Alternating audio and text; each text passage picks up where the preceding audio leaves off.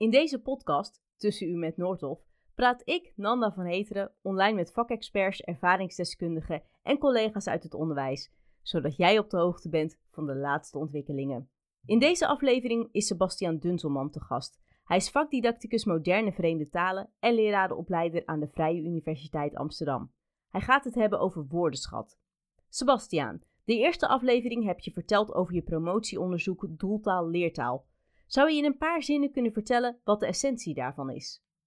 Nou, dat is wel een grote vraag, uh, maar de essentie uh, is ongeveer dit. Uh, als je um, heel bewust met je eigen doeltaal gebruikt, hè, dus de taal die je probeert je leerlingen te onderwijzen, als je, als je dat heel bewust inzet zelf als docent, hè, dus als je Frans geeft, dat je heel bewust je Frans gebruikt op een didactisch verantwoorde manier, of Engels, dat je heel bewust je Engels inzet in de klas, dan kunnen je leerlingen daar heel veel van leren. Um, als je um, zomaar een beetje Engels of Frans of Duits spreekt, dan is er niet zo'n grote kans dat de leerlingen daar veel van leren. Ook al zou je verwachten dat dat vast heel erg leerzaam is, maar dan wordt er toch heel weinig uh, van geleerd. Met andere woorden, van doeltaalgebruik kun je heel veel leren, maar dan moet je het wel op een slimme manier inzetten. En hoe, hoe is die slimme manier? Hoe zet je dat in als docent tijdens je lessen? Nou, dat betekent dat je veel herhaling moet inbouwen, dat je je leerlingen vooral heel actief moet maken tijdens jouw doeltaalgebruik. Dus dat jij niet alleen maar aan het woord bent. Maar ook zodra jij aan het woord bent, dat je leerlingen daarin ook een, een rol geeft. Uh, het betekent dat je routines moet inbouwen als docent. Dat je ook een beperkte set woorden moet proberen te gebruiken. En een beperkte set grammatica. En daar hele kleine beetjes heel bewust aan, aan toevoegen als docent. Zodat je leerlingen ook echt wat te leren hebben. In plaats van dat ze meer geconfronteerd worden met taal en, en, en vooral op de communicatie letten. Hè. Begrijp ik mijn docent? Moeten ze ook ruimte krijgen in, in hun brein eigenlijk. Ruimte krijgen tijdens jouw onderwijs om van jouw doeltaalgebruik te kunnen leren. En dat, nou, dat veronderstelt didactische interventies van de docent. In deze podcast gaan we het hebben over woordenschat. En in hoeverre is er een relatie tussen woordenschat en doeltaal als leertaal? Nou, die relatie is, is vrij sterk. Um, onze taalvaardigheid wordt voor een groot deel bepaald eh, door de mate waarin we woorden kunnen inzetten. Woorden kennen en woorden kunnen inzetten. Uh, wanneer de docent de doeltaal leertaal gebruikt, dan doet hij dat eigenlijk om tijdens die doeltaalinteractie leerlingen ook een boel taal te laten leren. En dat is dan weer heel veel woordenschat. Dus er is een, er is een sterke uh, relatie. Doeltaal als leertaal betekent zoveel als leerlingen vooral heel veel taal meegeven en dus woorden meegeven tijdens doeltaalinteractie. Dus voor degene die doeltaal als leertaal wil inzetten, de docent, is het ook heel belangrijk dat hij veel afweet van hoe, uh, hoe woorden eigenlijk in het brein van een leerling terechtkomen begrijp ik dan goed dat uh, die relatie zich uit in de docent geeft doeltaal als leertaal. En dat stukje woordenschat leren is misschien nog wel belangrijker dan wat we van vroeger gewend waren. Gewoon letterlijk 100 woorden en vertalingen uit je hoofd stampen. Nou, dat zou ik ook niet willen zeggen. Want het is niet zeker dat als, een, de, als de docent de doeltaal heel uh, verstandig inzet, dat dan het merendeel van het woordenschatontwikkeling van de leerling daar vandaan komt. Um, er is zelfs eh, best een grote kans dat, um, dat, dat woorden leren van, van, vanuit rijtjes, dat dat ook wel een heel grote bijdrage kan leveren aan de woordenschat van leerlingen. We moeten nou eenmaal veel woorden leren, daar komen we straks nog op terug, om een taal te kunnen beheersen. En dat kun je niet zomaar allemaal oppikken uit interactie.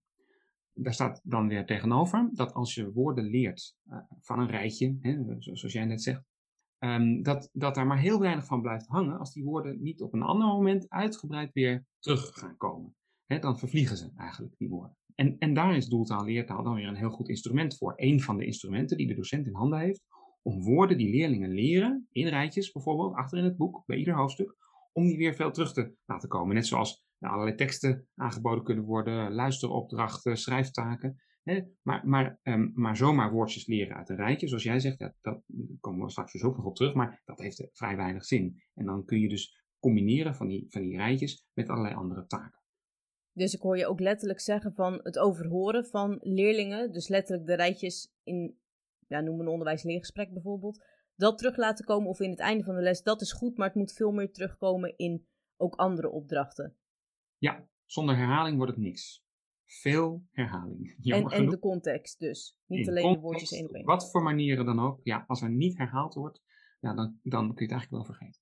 Nu gaat leren natuurlijk ook gepaard met de kracht van de herhaling. We hebben het net al kort benoemd. Maar hoe zorg je ervoor dat leerlingen het niet saai gaan vinden wanneer ze uh, nou ja, die woorden meerdere keren moeten herhalen of terugzien komen in een tekst of zelf mee aan de slag moeten?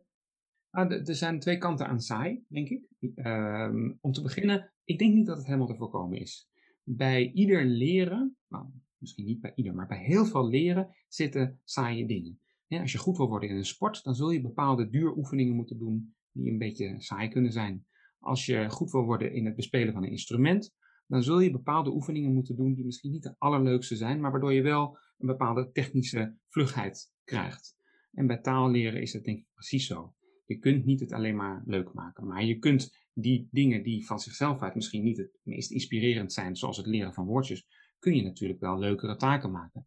En dus daar kun je een competitie-element aan toevoegen. Je kunt het leerlingen het gevoel geven dat dat wat ze leren ook echt nut heeft. Uh, door uh, die dingen ook terug te vragen, door te laten zien, hey, wat je net hebt moeten leren, dat gaan we meteen gebruiken in nou, een, een opdracht. Dus het is niet, dus dat, dat, is de andere kant van saai, als je het, als je het uh, zo wil, zien. Dat iets wat in zichzelf niet vreselijk inspirerend is, wel op een leuke manier, aantrekkelijke manier terug kan komen, waardoor je het gevoel hebt, hey, ik doe dit niet voor niks. Net zoals die, die, die, die vingervlugheid bij een instrument bespelen of, of, uh, of de, de, de, de fysieke opbouw die je nodig hebt om goed te worden in een sport. Als je merkt dat het je wat oplevert, en dan wordt het ook minder saai of in elk geval veel zinvoller ervaren. Dat is denk ik ook meteen de essentie van het onderwijs. Daar strukkelt iedere vakdocent mee. Hoe laat je nou zien dat je lesstof nut heeft en vooral op dat moment? Ja, ja, zeker. Dat is eh, in feite de, de, de wat saaiere elementen combineren met waarom doe ik dit, wat heb ik eraan en waarom maakt het het ook leuk om die wat minder interessante elementen wel te beheersen. Ja, dat is voor iedere docent denk ik een uitdaging. We gaan woordenschat aan de hand van verschillende thema's uh, beter leren begrijpen. Dus laten we beginnen met de werking van het geheugen. Hoe komen nieuwe woorden eigenlijk in je hoofd terecht? Nou, um, in feite uh, heb jij uh, natuurlijk een geheugen als mens. En dat geheugen wordt voortdurend aangesproken tijdens alles wat je doet, de hele dag. Um, en leren, ja, dat is natuurlijk een, een, activiteit waarbij het vooral om de werking van het geheugen gaat. Dus als jij uh, iets nieuws tegenkomt, dat kan een woord zijn, maar dat kan ook een ervaring zijn, dan wordt die, die ervaring of dat woord of, of wat het dan ook is, wordt opgeslagen in jouw korte termijn geheugen. Nou, en, en we weten dat als iets in je korte termijn geheugen zit, dat de kans vrij groot is dat het er voor je het weet ook weer uit is. Binnen een, nou, soms binnen een paar tellen of binnen een paar minuten. Dat duurt vaak maar, maar heel kort. Dat betekent zoveel als, um, als we niks met die ervaring gaan doen, dan is het weg. Dus uh, als je vraagt hoe komt een woord in je geheugen terecht, in je brein terecht, dan komt het er vrij snel terecht, maar het is er ook zo weer uit, behalve als we er dingen mee gaan doen.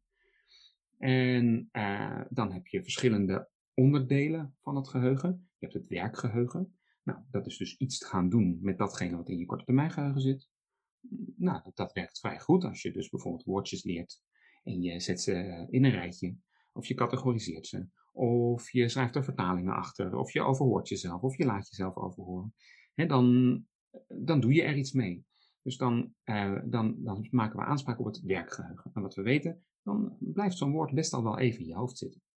Maar eigenlijk meestal niet langer dan twee dagen, drie dagen als je geluk hebt. En, en na dat werkgeheugen zul je zo'n woord eigenlijk nog weer moeten opslaan, op een, op een betere manier verankeren, wil je ervoor zorgen dat dat woord ook echt langer in het geheugen blijft, in het lange termijn geheugen. En daar is vaak heel veel herhaling voor nodig. opnieuw tegenkomen van zo'n woord, uh, er weer iets mee moeten doen, uh, het grappig vinden dat je dat woord weer tegenkomt. Hé, hey, dat hebben we vorige week ook behandeld. Of zelfs het stom vinden dat je dat woord weer tegenkomt. Hé, maar dat moesten we toch al eens een keer leren. Maar dus in feite ervaringen koppelen aan het weer tegenkomen van, nou in dit geval een woord, maar bij andere vakken zullen het andere dingen zijn. En, en, en, en herhalen. En zelfs iets wat je heel goed weet, moeten we wel zeggen, dat vervliegt ook weer. Dus dat lange termijn geheugen, behalve voor traumatische ervaringen en die meest gelukkige momenten uit je leven, weten we dat het lange termijn geheugen ook uiteindelijk een vervaldatum heeft. Maar zolang je blijft herhalen, uh, blijven de dingen daar goed en vrij lang in zitten. Maar ja, nu komen we dus op die woorden. Als je op de ouderwetse manier, nou ja, ouderwetse, laten we zeggen op een manier die nog best wel eens voorkomt, woorden leert. Namelijk, we hebben een hoofdstuk. Aan het eind van het hoofdstuk staan 100 woorden. Die moeten de leerlingen leren. En daar komt een toets over. En daarna gaan we een volgend hoofdstuk doen met weer nieuwe woorden. En dan is die oude woorden, die, ja, die, die mogen de leerlingen dan eigenlijk ja, liever niet, maar voor je het weet toch wel vergeten. En daarvan weten we dat als je die, die oude woorden niet herhaalt, dat de leerlingen ze echt niet meer weten. En als je ze nog eens tegenkomt later, dat een leerling zegt, dat hebben we nooit gehad. Je zegt, wel, dat hebben we wel gehad in hoofdstuk 2. En dan zegt de leerling, oh, maar dat was hoofdstuk 2. Dat hoeven we nu toch niet, toch niet meer te kennen. Ja, en, en zo werkt het. Dus als je woorden niet herhaalt, dan vervliegen ze. En dan is de strategie die leerlingen hebben, namelijk twee dagen voor de toets of één dag voor de toets, flink gaan stampen. En dan spreken ze hun werkgeheugen aan. Dat werkt geweldig. Je kunt zelfs een 8 halen voor die woordjes. Maar je weet ook dat als je er daarna niet zoveel meer mee doet, dan zijn ze vervlogen. Want in dat werkgeheugen blijft alles maar twee of drie dagen zitten. Dus ik hoor je eigenlijk een aantal dingen zeggen. Je hebt het over de kracht van de herhaling. Uh, je hebt het over uh, verbanden leggen tussen de woorden onderling. En, en ze meer zelf gaan gebruiken en oefenen. Maar ik wil het even hebben over het stukje tussen wanneer het naar, van je korte termijn geheugen naar je lange termijn geheugen gaat. Want zelf uh, had ik heel veel moeite met talen, bijvoorbeeld Frans. En op de middelbare school als leerling had ik vaak op maandag moest ik leren Franse woordjes. En op dinsdag was ik uh, dat in de volgende les weer vergeten. Terwijl ik echt hard aan het werk was. Maar er zat natuurlijk ook heel weinig tijd tussen. Hoe komt het dan dat ze dan weer in dat stukje uit je hoofd verdwijnen? Nou, eigenlijk heb je dan uh, gebruik gemaakt. Je zegt, uh, we moeten het hebben over wat, wat tussen het korte en lange termijn geheugen zit. Eigenlijk heb je vooral gebruik gemaakt van dat, datgene wat daartussen zit, namelijk het werkgeheugen. He, dus je hebt in je werkgeheugen even flink gestampt. En dan kon je waarschijnlijk de dag daarna nog best een boel reproduceren van die woordjes. Maar drie dagen, vier dagen later was er al een heleboel weggezakt. Eigenlijk omdat, uh, ik vermoed dat jouw docent na die toets die je moest leren voor die dinsdag, niet heel veel meer jou heeft geconfronteerd met die woordjes. Je hoefde er niet zoveel meer mee te doen. Terwijl als, als je had geweten, ik krijg aanstaande vrijdag diezelfde toets nog een keer. En ik krijg hem de woensdag erna nog een keer. En daarna gaan we een of andere opdracht doen waar al die woordjes ook weer in voorkomen. En ik moet ook een schrijftaak inleveren volgende maand. En hè, dus als je zou weten dat die woorden voortdurend terug zouden komen. En je zou ze ook voortdurend opnieuw leren. Dan zouden ze nu nog steeds in je hoofd zitten, dat weet ik zeker. Je zei net, niet in zoveel woorden, maar dat grammatica ondergeschikt is aan woordenschat. Hoe, hoe verhoudt zich dat? Ja, dat, dat, is wel een beetje zo. Kijk, het is niet zo dat we grammatica kunnen overslaan, helemaal niet. Want zonder grammatica krijg je wel heel belangrijke taal. Maar je hebt eigenlijk maar weinig grammatica nodig om toch heel begrijpelijk te zijn. Het is niet nodig om bijvoorbeeld precies te weten welke uh, uh, werkwoordstijd je moet gebruiken. Hè. Bijvoorbeeld, ik ging of ik ben gegaan. Als je die door elkaar heen gebruikt, dan word je misschien iets minder correct. Maar voor heel veel leerlingen in het voortgezet onderwijs even correct. Of even begrijpelijk. Voor heel veel kinderen, hè, als je kijkt naar het eindniveau dat ze moeten halen, is, is, is, is, er, is het niet nodig dat ze de details op het gebied van grammatica goed beheersen. Sterker nog, bijvoorbeeld op het VMBO zou je zelfs uh, nou, best wel grote grammatica-fouten nog kunnen maken om toch te voldoen aan het eindniveau voor schrijven en, en, en spreken. Nou, is het niet mijn bedoeling dat de leerlingen allemaal fouten zouden maken op grammatica-gebied, maar voor, voor vocabulaire is dat anders. als je een verkeerd woord gebruikt, dan begrijpt de ander jou niet. Als je een woord, een frequent woord, niet begrijpt en, en jouw gesprekspartner gebruikt dat woord, of een tekst gebruikt dat woord, dan heb je al vrij snel een, een probleem we weten ook, je moet een, een groot gedeelte, tot, tot wel 90, 95 procent van de woorden uit een tekst begrijpen, om de tekst echt te kunnen begrijpen. Ja, en voor grammatica is dat gewoon van een ondergeschikt, van, van, een, sorry, van een veel kleiner uh, belang. En dat betekent dat we soms in het voortgezet onderwijs best wel veel aandacht aan grammatica besteden, terwijl als je kijkt naar wat leerlingen moeten kunnen, die details op grammatica gebied veel minder belangrijk zijn dan het kennen van woorden. Uh, en dan is grammatica natuurlijk een heel leuk onderwerp. Veel docenten vinden grammatica ook leuk. Het kijkt zo lekker na, et cetera. Maar, maar, maar uh, als je kijkt naar de hoeveelheid energie die je moet steken in verschillende onderdelen van het leerproces, dan verdient woordenschat eigenlijk een veel grotere portie energie dan grammatica. In de doeltaal-leertaaldidactiek had je het over less is more. Uh, in hoeverre geldt dat ook bij het aanleren van nieuwe woorden? Ja, dat geldt zeker ook bij het aanleren van uh, nieuwe woorden. In, in, sowieso in onderwijs geldt eigenlijk uh, heel vaak dat je beter uh, veel energie kunt besteden aan het leren beheersen van een relatief kleine portie kennis, dan dat je heel veel kennis of heel veel vaardigheid probeert in korte tijd er doorheen te, te duwen. Want daarvan weten we eigenlijk dat de kans zo groot is dat leerlingen daar veel van gaan vergeten. Dus dat is niet zo slim. Nou, en bij, bij woordenschat geldt dat ook. Het is beter om een selectie te maken van woorden, woorden waarvan je weet dat de leerlingen ze echt nodig hebben, of dat nou receptief is of productief. En voor de zekerheid even, receptief is van, van de vreemde taal naar het Nederlands toe. En productief is vanuit het Nederlands dat je het woord ook in de vreemde taal kent. dus of het nou receptief of productief is, maar dat je een selectie maakt. En dat heeft hiermee te maken. Als we leerlingen heel veel woorden laten leren, die ze vervolgens misschien toch niet meer tegenkomen, of waar jij als docent uh, eigenlijk misschien wel helemaal geen tijd voor hebt om ze allemaal weer te gebruiken in, jouw uh, in jouw lessen, um, ja, dan, dan weten we van tevoren al dat de leerlingen heel veel van die woorden ook gaan, gaan vergeten. Want geen herhaling betekent het vervliegen van woorden. Zo simpel is het. En er is ook een mooi onderzoek naar gedaan. Uh, als je daar meer over wil lezen, dan kun je eens kijken naar Mondria in zijn artikel over de mythe uit het genitale onderwijs onder andere. Um, maar er is mooi onderzoek gedaan naar wat er gebeurt als je leerlingen een beperkte set woorden aanleert en die veel herhaalt. Hè, of wanneer je leerlingen een grote set woorden aanleert, maar op de, nou, de wijze die we ook wel kennen van hoofdstuk naar hoofdstuk naar hoofdstuk. Nou, dan hebben ze gekeken naar duizend woorden. Stel dat je duizend woorden aanbiedt, en steeds in porties van 100 woorden, en dan aan het eind kijkt, oké, van een jaar bijvoorbeeld, hè, naar 10 porties van 100 woorden, hoeveel, leerlingen, uh, hoeveel woorden leerlingen nog weten. En dan weten we dat er ongeveer nog een kwart van beheerst wordt. Wat gebeurt er nou als je leerlingen 500 woorden aanbiedt, dus de helft? En die ook uh, door het hele jaar aanbiedt, maar steeds herhalend. En dus dat ze steeds ook weer de oude woorden opnieuw moeten leren. Dan moeten ze dus veel minder woorden leren. Maar wat blijkt? Dan weten ze nog 80% van die 500 woorden ongeveer. Nou, even concreet. Een kwart van 1000 is 250. En 80% van 500 is 400. Met andere woorden, woorden, met andere woorden, als je minder woorden vaker laat terugkomen, hou je uiteindelijk meer over.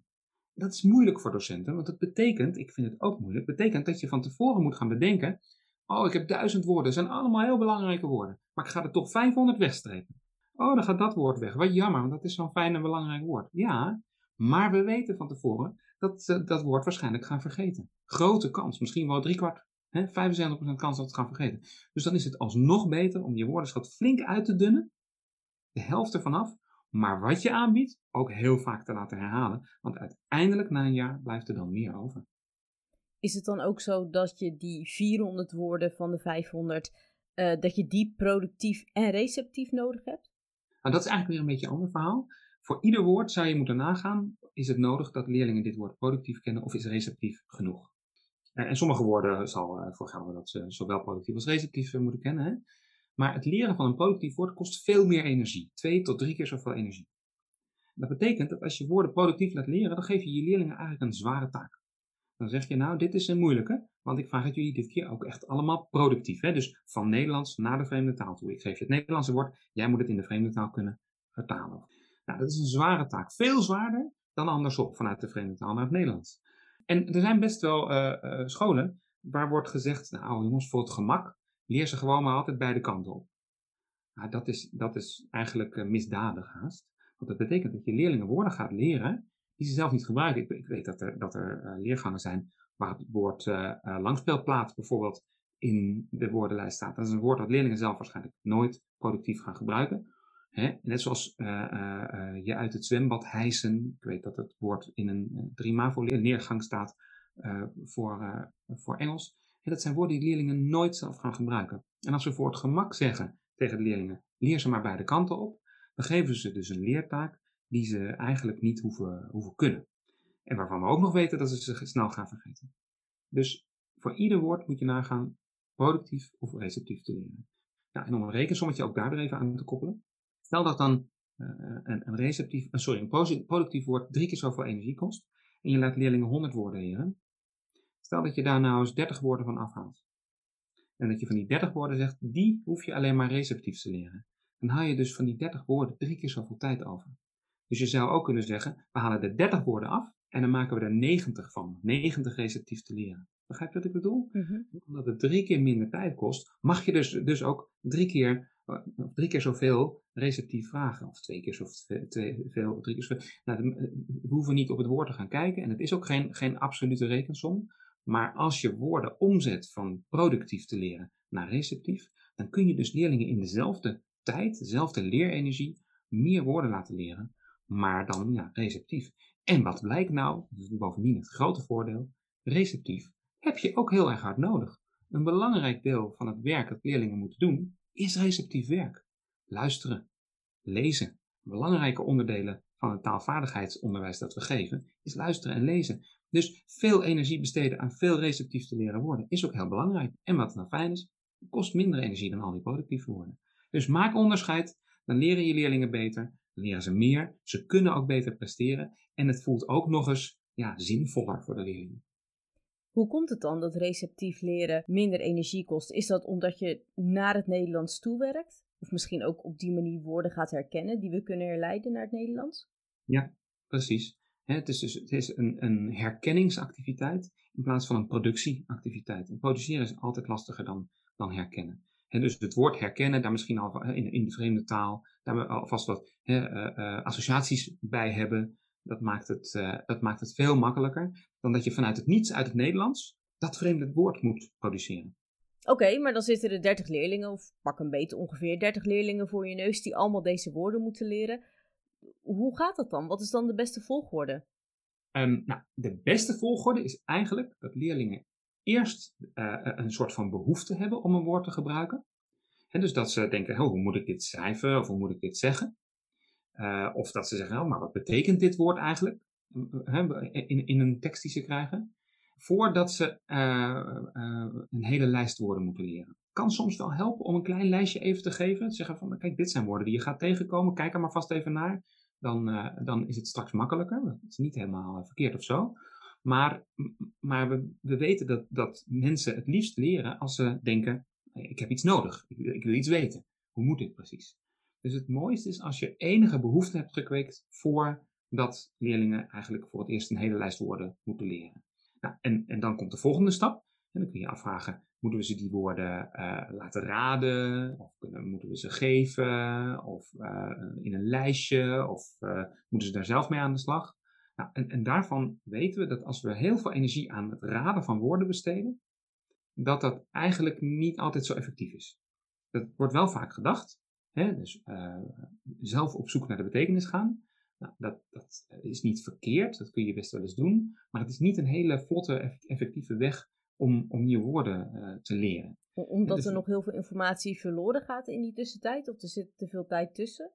Ja, dat, dat, dat uh, heeft daarmee te maken. Het, het, is vrij arbeidsintensief en, en het heeft een ander bezwaar, namelijk dat alles wat je zelf uh, ontdekt, laat spoortjes in het, in, in het geheugen achter. We hebben het al even over het geheugen gehad. En dat betekent dus ook dat je van alles kunt ontdekken zelf, wat misschien wel niet helemaal waar is. Dus uh, dus je, je ziet het Franse woord guidon. En uh, dat is een fietsstuur, dat is niet zo vreselijk belangrijk. En je denkt, oh, het lijkt een beetje op guide. Uh, en, je, en je gaat denken, oh, het is misschien wel een gids, guide of zoiets. En, en voor je het weet sla je toch een beetje in je hoofd op dat guidon gids betekent. Nou, het is natuurlijk ook wel semantisch verbonden. Hè? Dus het, het, het, het, gidsen van je stuur zit daar natuurlijk, van je, van je fiets zit er natuurlijk wel in. Hè? Een guidon dat, dat, dat stuurt je fiets ergens naartoe. Dus het woord guide en guide heeft er ook al mee uh, te maken. Maar de kans is toch vrij groot dat als je er helemaal zelf achter probeert te komen, dat je als leerling vooral het woord gids onthoudt. Dus dat, dat raden is een leuke activiteit, is een taalbewustzijnsactiviteit, niks mis mee. Maar als je dat veel toepast, dan, dan kost het veel tijd en het laat dus ook wel eens verkeerde spoortjes achter. Dus is het soms beter om als de behoefte er eenmaal is, hè, je zegt tegen je docent, ik begrijp het niet, hoe zit dit precies, wat betekent dat? Om het dan wel vrij snel te geven, het goede, uh, de goede betekenis van een woord. En er dan vervolgens meteen weer mee aan de slag te gaan. dus leerlingen ook dat woord te laten gebruiken, het weer tegen te laten komen. Ja, als docent die het woord gaat gebruiken. En het liefst dan van mondeling naar, uh, naar schriftelijk. En als je daar lekker mee bezig bent geweest, herhaald hebt, et cetera, die woorden vaak bent tegengekomen, om dan te zeggen, nou oké, er zit ook een woordenlijst bij dit hoofdstuk. Daar gaan we nu eens even naar kijken, want je moet die woorden ook echt goed gaan kennen. Dus er moet ook moet misschien een beetje gestampt worden. Die volgende is het meest logisch. Terwijl wat je vaak ziet, maar wat je nog wel eens tegenkomt, is dat er veel gestampt wordt van woorden die leerlingen nog niet heel actief gebruikt hebben. En dat, en dat is zonde. Want dan gaat het leren langzamer en vervliegt er veel meer. Dus het is logischer van behoefte naar gebruik naar stampen. In plaats van stampen naar gebruiken naar, oh, dat is eigenlijk best een handig woord. Nu is differentiëren natuurlijk het sleutelwoord in het onderwijs. En, en, dan vraag ik me af, is deze volgorde dan ook de beste volgorde om te leren voor alle leerlingen? Nou, ik zou nooit willen beweren dat er, dat er één werkwijze is die het beste werkt voor alle leerlingen. Sommige leerlingen leren wat sneller, Andere leerlingen die hebben wat meer visuele ondersteuning nodig. De ene leerling experimenteert heel graag. De volgende zegt, nou geef mij maar gewoon op een blaadje. En wij moeten daar als, als, als docenten goed op inspringen. In het algemeen kun je zeggen dat leren goed werkt als er een behoefte is om te leren. Als er daarna wat informatie bij, bij de leerling terechtkomt waar die behoefte aan heeft. En er dan lekker mee aan de slag gaat, zelf wat dingen ontdekken. Uh, mondeling, schriftelijk in het geval van een taal, lekker doen. En dat er herhaling in zit. En dat er dan tot slot nog een soort uh, samenvatmoment komt met wat stampen en, en, nog weer wat meer herhaling en nog weer wat meer toepassing. En zo'n werkwijze van behoefte naar uitvoeren, naar herhalen, is een, is een werkwijze die heel algemeen toepasbaar is en, en zeer succesvol bij veel leren. Nou ja, maar nogmaals, um, uh, sommige leerlingen zul je moeten stimuleren om dat experimenteermoment aan te gaan. Die zullen zeggen, nou, ik heb het liever op een blaadje. Dat is niet per se goed voor hen, in zoverre dat hè, dat experimenteren, dat hoort bij elk leren eigenlijk. Maar de ene leerling zul je daar meer in moeten aansporen. Terwijl de ander misschien zegt, ja, maar ik teken er altijd graag bij. Nou, prima. En die zul je misschien weer moeten aansporen om, om ook weer meer wat, wat de conceptuele kant van het leren eh, bij te brengen. Of, hè, dus er zijn allerlei smaken. En het is niet zo dat er één manier is die voor iedereen werkt. Maar we kunnen wel zeggen dat als je de andere richting aanhoudt, dus van, van stampen naar uh, werkelijkheid of van theorie naar de werkelijkheid, uh, en als je het vervolgens maar weinig herhaalt, ja, dan, dan wordt er relatief toch wel een heleboel minder geleerd. Maar betekent dat dan ook uh, dat dit heel veel werk is voor docenten? Want oké, je mag van elke docent verwachten dat hij de les heel erg goed voorbereidt. Ja, tot zover geen discussie. Maar nu moet je dus heel goed gaan nadenken van welk woordje wanneer en op welke manier gaat aanbieden. Ja, inderdaad. Nou, misschien eerst even iets over, het voorbereiden door docenten. Ik, realiseer me eh, dat, dat het voor docenten veel werk zou kunnen zijn. En ik kan me ook voorstellen dat de, um, ja, de week van een docent is heel vol en druk. Dus je hebt niet altijd tijd om al je lessen tot in de puntjes voor te bereiden. Meer in het algemeen, ja, het betekent voor docenten dat als je wil dat je leerlingen meer en vooral heel degelijk en goed woorden leren, dat er, um, dat er werk aan de, aan de winkel is. Als jij van tevoren nadenkt over welke woorden je leerlingen voor een hoofdstuk moeten leren, en bijvoorbeeld ook aangeeft welke woorden dan productief en welke receptief geleerd moeten worden, en welke woorden jij dan ook zelf als docent wil gaan gebruiken in de les, dat je dat ook uh, zou voorbereiden. Hè? Dus dat je bijvoorbeeld denkt, oké, ik wil deze les in elk geval deze vijf of zes woorden laten voorkomen. Uh, en dat je misschien een paar zinnetjes voor jezelf uitschrijft, waarin die woorden dan veel terugkomen, of een spelletje bedenkt, uh, waarmee de leerlingen die woorden moeten gebruiken, of aan het begin en aan het eind van de les een soort routine inbouwt, waarbij een aantal lastige woorden door jou als docent in context worden gebruikt en de leerlingen moeten reageren. Ja, dat kost wel even tijd, maar dan ben, je, uh, uh, heb je een stuk meer zekerheid dat leerlingen die woorden ook beter gaan leren. Beter dan wanneer ze ze alleen maar, nou, misschien terloops in een oefening tegenkomen. Dat zou natuurlijk, hè, daar zorgt de leergang dan als, het goed is wel voor. Of de leerlingen ze pas tegenkomen als ze uiteindelijk het woordenlijstje gaan leren voor, voor de toets. Dus als jij daar veel energie in steekt, zullen zij echt die woorden beter, beter leren. Ja, en dat kost werk. Maar ja, ik heb ook lessen gezien waarbij woorden die leerlingen moesten leren, gewoon door de docent niet gebruikt werden. En die gebruikten misschien zelfs wel de doeltaal, maar hele andere doeltaal. Ja, en als je dat vanaf een afstandje bekijkt, is dat eigenlijk best gek. Het is de makkelijke weg. Het kost de docent natuurlijk veel minder energie als hij daar niet over hoeft na te denken. Maar het is een beetje hetzelfde als tegen je volleyballeerlingen zeggen in de volleybaltraining. Jullie moeten wel de smash leren, maar ik gebruik hem nooit. Dat voelt misschien iets extremer, maar het is wel belangrijk dat je als docent de taal gebruikt waarvan je wil dat je leerlingen uh, het leren. Dus ik hoor je nu eigenlijk zeggen wat we ook in de podcast Doeltaal Leertaal hadden. Van het kost in het begin een beetje moeite omdat je wat routine moet opbouwen. En het is, uh, uh, dat stukje is wel lastiger, maar als je die kern eenmaal door hebt en het op die manier kan aanbieden, dan levert, je, levert het je zoveel meer op. Het levert je meer op en het levert je eerlijk gezegd ook als docent wel veel plezier op. dus het gaan spelen met taal in de les, met de taal die jouw leerlingen moeten leren. En daar iets, soms wel een, ludiek van, ludieks van maken. Of, of uh, een beetje competitie inbouwen. Of jezelf prikkelen om de taal die zij moeten leren ook te gebruiken. Ja, dat is heel erg, kan ook heel erg leuk zijn. En voor de docent het beeld opleveren. Hè? Mijn leerlingen zijn ook nu met die taal bezig. In plaats van dat er hele andere taal in de les wordt gebruikt. Of geen taal. Dat uh, kan natuurlijk ook. Hè? Dus het kost werk, maar het is ook leuk. Het is stimulerend. en het is heel erg leerzaam En dat betekent dat je als docent wel wat strategieën moet, moet inzetten. En, en dat zijn didactische strategieën en leerstrategieën voor de leerlingen. Je zei net eerder dat de beste volgorde van leren is eerst mondeling en daarna schriftelijk. Waarom is dat zo? Ja, dat is ook zo'n zo'n didactische strategie. We zien dat het veel leerlingen een veilig gevoel geeft als ze woorden niet hoeven uit te spreken. Ze hebben liever, liever het schrift. En, en, bovendien is dat ook uh, hoeveel van ons talenonderwijs wordt getoetst, hè, schriftelijk. En, en daarbij geeft schriftelijk altijd het gevoel van, van beheersing, van controle. Maar wat blijkt nu? Leerlingen focussen eigenlijk veel te veel op dat schriftbeeld, op letters. En het schriftbeeld is natuurlijk eigenlijk ook maar een soort kunstmatige vorm van taal. taal is eigenlijk klanken en wij hebben het schrift maar toegevoegd. Dan krijg je de situatie dat leerlingen woorden na een poos eigenlijk nog steeds alleen maar uh, ja, schriftelijk kennen en niet echt beheersen. Behalve die schriftelijke en dat dus vrij technische representatie. Komt een woord dan voor in de les, uh, bijvoorbeeld in mondelinge interactie tussen docent en leerlingen, in een kijk- en luisterbron, uh, of in een verbogen vorm, bijvoorbeeld als het om een werkwoord gaat, dan herkennen leerlingen het vaak al snel niet meer. sommige leerlingen zeggen dan niks, en assertieve leerlingen die vragen, kun, je het misschien even opschrijven? Als het woord dan op het bord staat, bijvoorbeeld, oh, is dat het? En in woorden als je m'appelle in het Frans, of le garçon, of beaucoup. Veel leerlingen kennen die woorden als je m'appelle, of le garçon, of Omdat je het zo moet opschrijven. Maar dat heeft natuurlijk niks met taal meer te maken. Althans niet met die echte gesproken taal, de klank. Maar in het Engels heb je het ook hoor. Woorden als approach en foreign. Veel leerlingen kennen die woorden als approach en voorregne. Ja, als je woorden op die manier geleerd hebt, dus als een soort, een soort fonetisch schriftelijke variant, dan is de enige manier waarop je er wat mee kunt, is er ook in zo'n schriftelijke uh, versie. Terwijl je, uh, vanuit het, als je vanuit het mondeling een woord leert, dan blijkt de transfer naar schriftelijk veel gemakkelijker te gaan.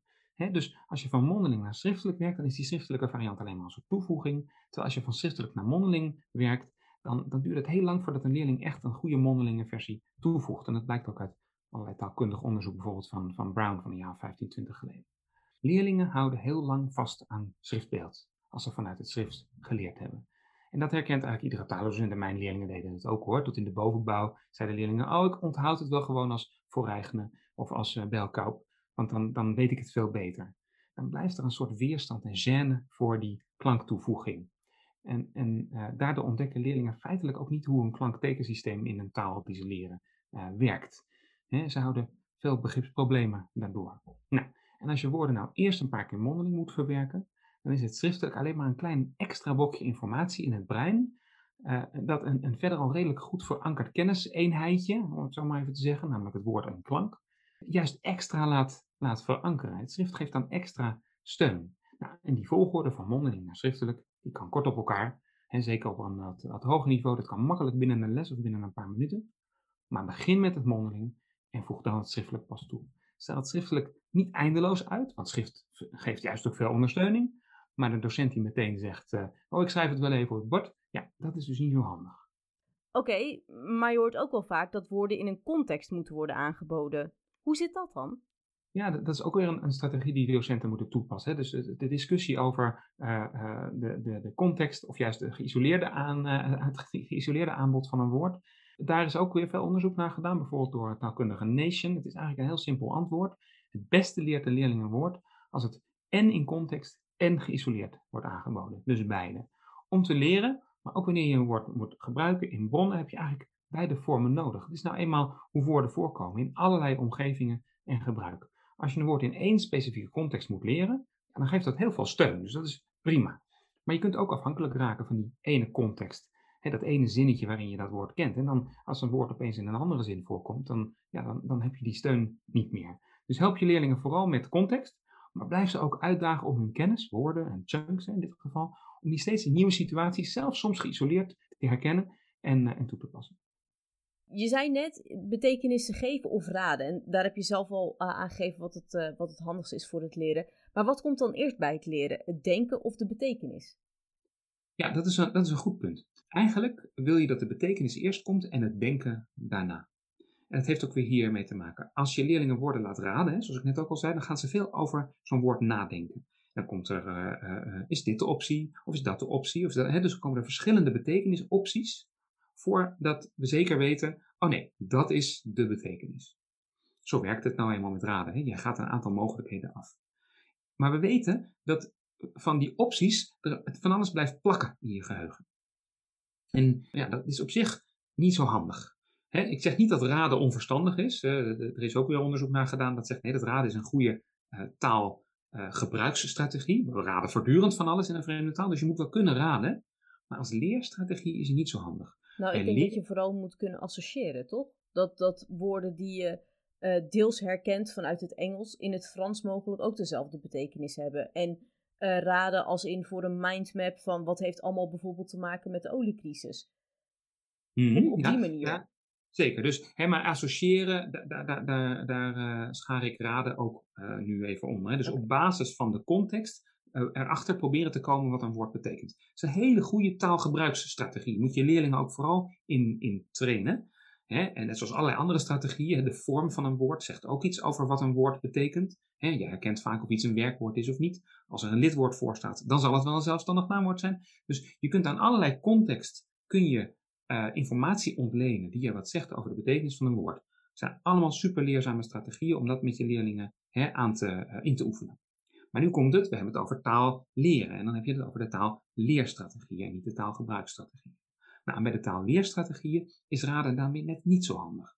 Want hè, die, die, die, die raadactiviteiten die laten de spoortjes in jouw geheugen achter, waardoor je soms ook, wanneer je weer erachter wil komen, oké, wat betekende dat woord ook alweer, misschien per ongeluk de verkeerde betekenis gaat geven. En nou vroeg je net, wat komt eerder, denken of betekenis? Nou, en dat denken, dat raden, dat, dat associëren, dat kun je beter daarna doen dus de, dat onderzoek wat ik net aanhaalde, dat laat zien dat als je nou eerst de betekenis geeft, dus gewoon boom betekent agbre in het Frans, of agbre betekent boom, dan kun je daarna allerlei denkactiviteitjes doen. Dus bijvoorbeeld zo'n mindmap die je zegt, wat, waar denk je allemaal aan bij het woord agbre? Of um, je kunt het woord ook veel laten gebruiken. En dan komt er ook weer denken bij kijken. Hè? Dus uh, je kunt het in een context moeten plaatsen. Je kunt er recombineeroefeningen mee doen. Je kunt van alles ermee doen. Waardoor dat denken daarna hè, dat woord laat inslijten met zijn betekenis en al. De schrijfwijze is er ook een voorbeeld van. we hadden het net over wanneer geef je het schrijven, de schrijfwijze. Nou, liefst eerst even mondeling, dan schriftelijk. Maar ook dat is weer een activiteit. Hè? Het zien van het woord. Het moeten opschrijven zelf. Dat is een woord waarbij jouw, jouw brein geactiveerd wordt. Dus denken. Maar geef het woord eerst en, en dan komt het denken, het werken, het oefenen, et cetera met het woord erna. Dan zorg je voor de beste opslag. Toen ik op de leraaropleiding zat, en dat was tussen 2006 en 2010, toen zeiden docenten dat leerlingen in het hier en nu het nut van leren moeten inzien. Uh, dat zorgt dan voor meer motivatie en dan staan ze ook open voor feedback. Dan is de eerste vraag die in mij opkomt: kan het leren van nieuwe woorden ook leuk zijn? Ja, ik, eh, eh, goed punt. Kijk, ik, ik denk dat de lerarenopleiders uh, waar je mee te helemaal gelijk hebben. Dus het, het, nut inzien van datgene wat je aanleert, nu, terwijl we bezig zijn, is heel belangrijk. En dat maakt het leren ook leuker, of in elk geval wordt het ervaren als nodiger, als, als belangrijker, zinvoller, et cetera.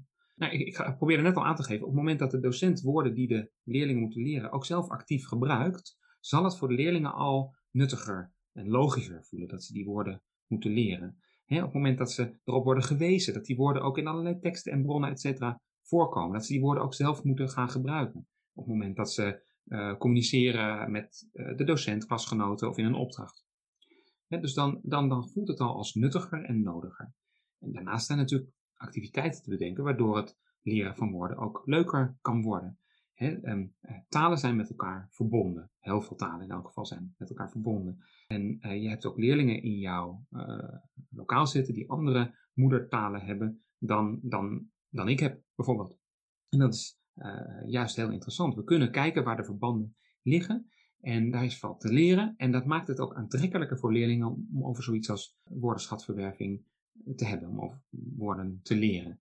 In zichzelf moet je natuurlijk ook wel erkennen dat het leren van woorden een, misschien een wat minder aantrekkelijke taak zal zijn voor sommige leerlingen dan een wat actievere taak of een taak waarbij je meer creatief, creativiteit mag, mag uh, inzetten als leerling. Hè, interviews afnemen, een videoblog maken, et cetera. Dat is natuurlijk in zichzelf een, kan een wat aantrekkelijkere uh, taak zijn. En dat betekent dat je voor een deel van dat woorden leren uh, misschien soms ook wel een kleine prikkel van buitenaf uh, nodig hebt. Hè. We hebben het over motivatie al gehad.